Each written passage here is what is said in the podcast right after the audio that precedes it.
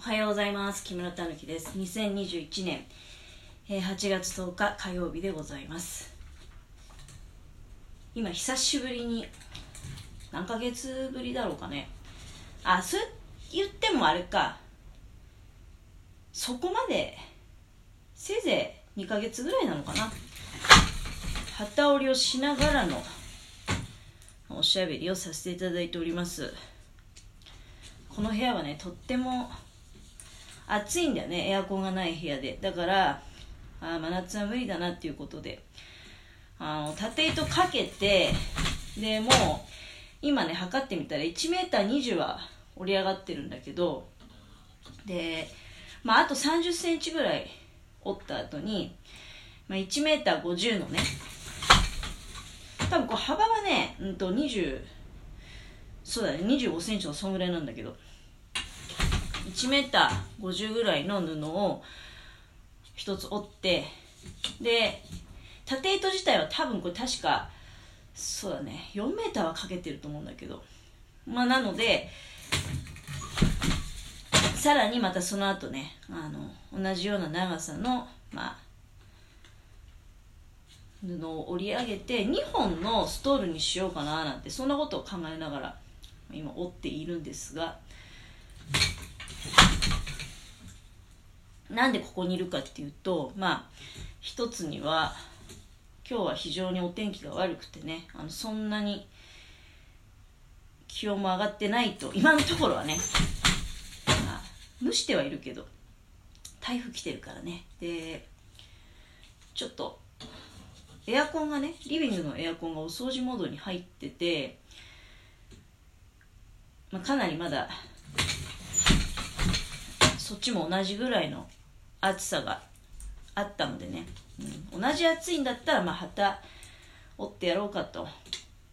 いうふうに考えたわけでございます。新潟市内はあの、まあ、全部がそうかは分かんないけど結構やっぱり台風のね影響を強く受けておりまして、まあ、強い風が吹いたり雨が降ったりと。だけどそうね朝方に比べると今時間にして8時半ぐらいってとこなんだけどだいぶ収まりましたね。まあ収まったのかもしくはまだこれからなのかね。ちょっとその辺がよく分かりませんけどまあとにかく引き続きちょっとまあ油断はしないようにと思って。まあ今日はねもう昨日やるべきこと全部終わらせてるから買い物から。洗濯からね。だからあの家でおとなしくしようと思っております。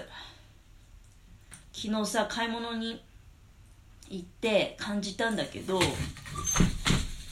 やっぱり結構こう帰ってくる人いるのかなってね。あのスーパーの品揃えを見てるとこう人をもてなす雰囲気をこう感じるなんか品揃えになってたよね。ブルこそ、まあ、コロナ前に比べると全然用意されてる台数減ったけどでもないってわけじゃないしね。あのほらよくあるじゃん。中華オードブルとかさそういうスーパーのお惣菜のね、まあ、いつもは食べないようなお惣菜が詰め合わされてるような、うん、そういうのがあったり、まあ、あとは海鮮系もね、うん、あのよくやっぱ田舎の人ってその帰ってくる人とかね普段来ない人をお迎えすると車庫とかでバーベキューしてるの。見ますよね。車庫バーベキュー。まあうちの辺りはさすがにあの車庫でバーベキューしてる人ねいないです。かなりやごみなんでそういうことすると多分あの匂っちゃうし目立っちゃうからね。だけどちょっと郊外とか行くとうん、うちの実家の方なんかもそうだしね車庫だったりとか家の前でバーベキューするってのよく見ますがその材料をね海鮮串とかさ、うん、立派なお肉だったりとか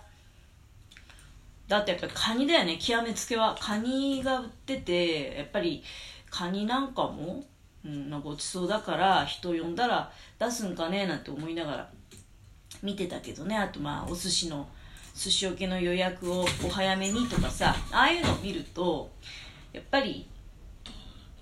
なんていうのそういう不要不急の外出控えてとかなんとか言われててもね、まあ、帰ってくるんだろうなって。だいぶ去年に比べればいるんだよねそういう意味では。あのワクチン打ってるっていう人ももういると思うし、まあ、あとちらっと小耳に挟んだね私の知り合いの知り合いみたいなレベルの話だとまあその首都圏の方にねいる、まあ、学生さんだかなんだか知らないですけど実家に帰るにあたって自主的にねあのキットで検査をしてでまあ陽性だったら帰ると。いう判断をされる方もいらっしゃるそうです。だけどまあそれはだから知り合いの知り合いの話なんでねその知り合いの人がまあ近所にそういう人がいるんだよねって話を私に、まあ、したわけです。やっぱりその口ぶりっていうのはやっぱり否定的だよね。あの本音はやっぱり帰ってきてほしくないんだろうなっていうのは、まあ、感じました。あの言われてるからねそもそもね。そういう外出控えましょうって言われてるから。で、まあ、自分は検査してね陽性だからいいやとかまだ多分こっちサイドの問題も多分あるかもしれないねそのほら年寄りがもうワクチン打ち終わってね、うん、俺と大丈夫だからワクチン打ったから来ればいいじゃんみたいなことを言う人ももしかしたらいるかもしれない。実際ねやっぱりその駅前とかで見かけるなんていうの旅行者みたいな人も、まあ、年配の多分ワクチン打ち終わったんだろうなみたいな人が多いというような話も聞きました、まあ、私は実際見てるわけじゃないから分かんないけどね、うん、でもそういう部分っていうのはあると思うよ。ワクチン打って安心だからみたいな。いやこっちにしてみたら 私ワクチンまだ打ってないしいつ打ってるか分かんないからね。まだ家のものもまだなんだよね。もう50代なんだけどあどういう順番で予約していいよっていう連絡が来るのか、うん、どういう順番でっていうか順番は分かってるんだけど時期だよね、まあ、変な話だからワクチンがねどのぐらい用意できてるのかっていう問題もあるんだろうし。まあだけど、うんなんか感じたねそういうスーパーを見ててもなんとなく人の動きがさやっぱり去年ともまた違うことになってきてるんだろうなっていうのは、うん。まあ、私は引き続きねこうやって旗織りをしたり今ちょっと下のエアコンが動き出したらもうここ暑いんでさすがに本当に暑いから今暑いって言っても普段の暑さよりはマシなんだけど、うん、まあでも移動しようかなと思ってるけど。で家でねもう引きこもって過ごしていきますよこの週末までは。仕事以外はね。まあ無駄に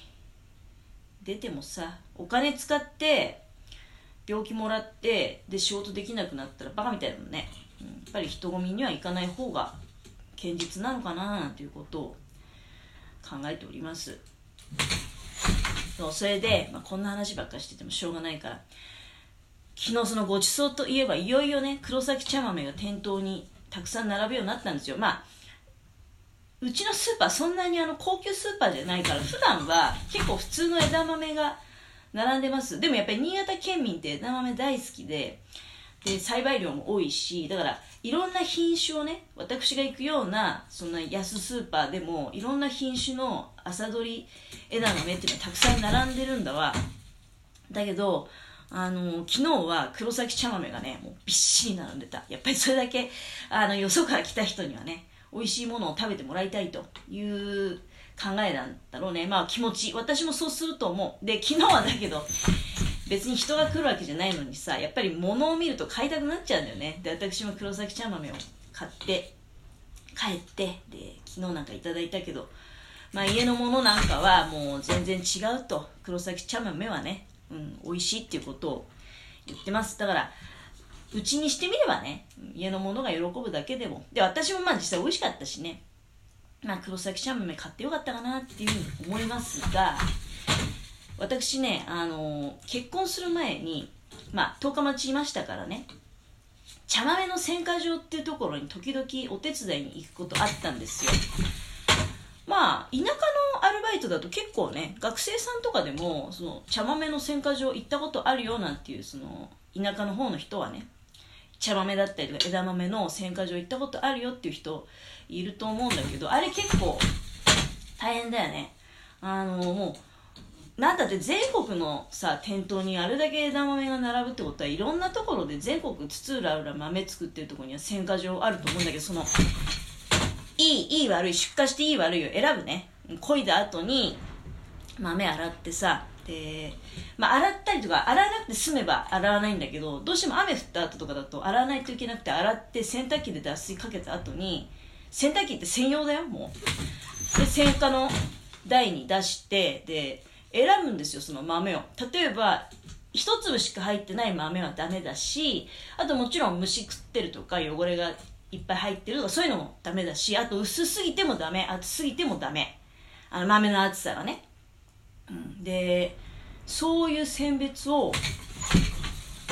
まあ、機械とねふるいにかけながらでふるいの穴から落ちた豆はまあ当然もうだなしだしでさらに言ったその厚すぎたり薄すぎたりって機械から落ちないようなものを人間の目で選んで拾っていくんだけどあのふるいがさ今思うとちょっとこの機織りのこれに似てるんだ縦糸に似てるんだよねその雰囲気が。揺れててずっと。ずっと動いてんだよふるいにかけなきゃいけないからね。であれをさもうなんかずっと仕事してる最中ずっと見てるわけよ豆拾うのに。であのその機械が止まった後もさ機械が動いて見えるぐらいその揺れてるのが動いてるような止まってんのに動いて見えるぐらいまあ真剣にね豆を見てたなっていうことを思い出されます。だから茶豆を食べるときはねそういう働いてる人のことを思い出してください。お願いします。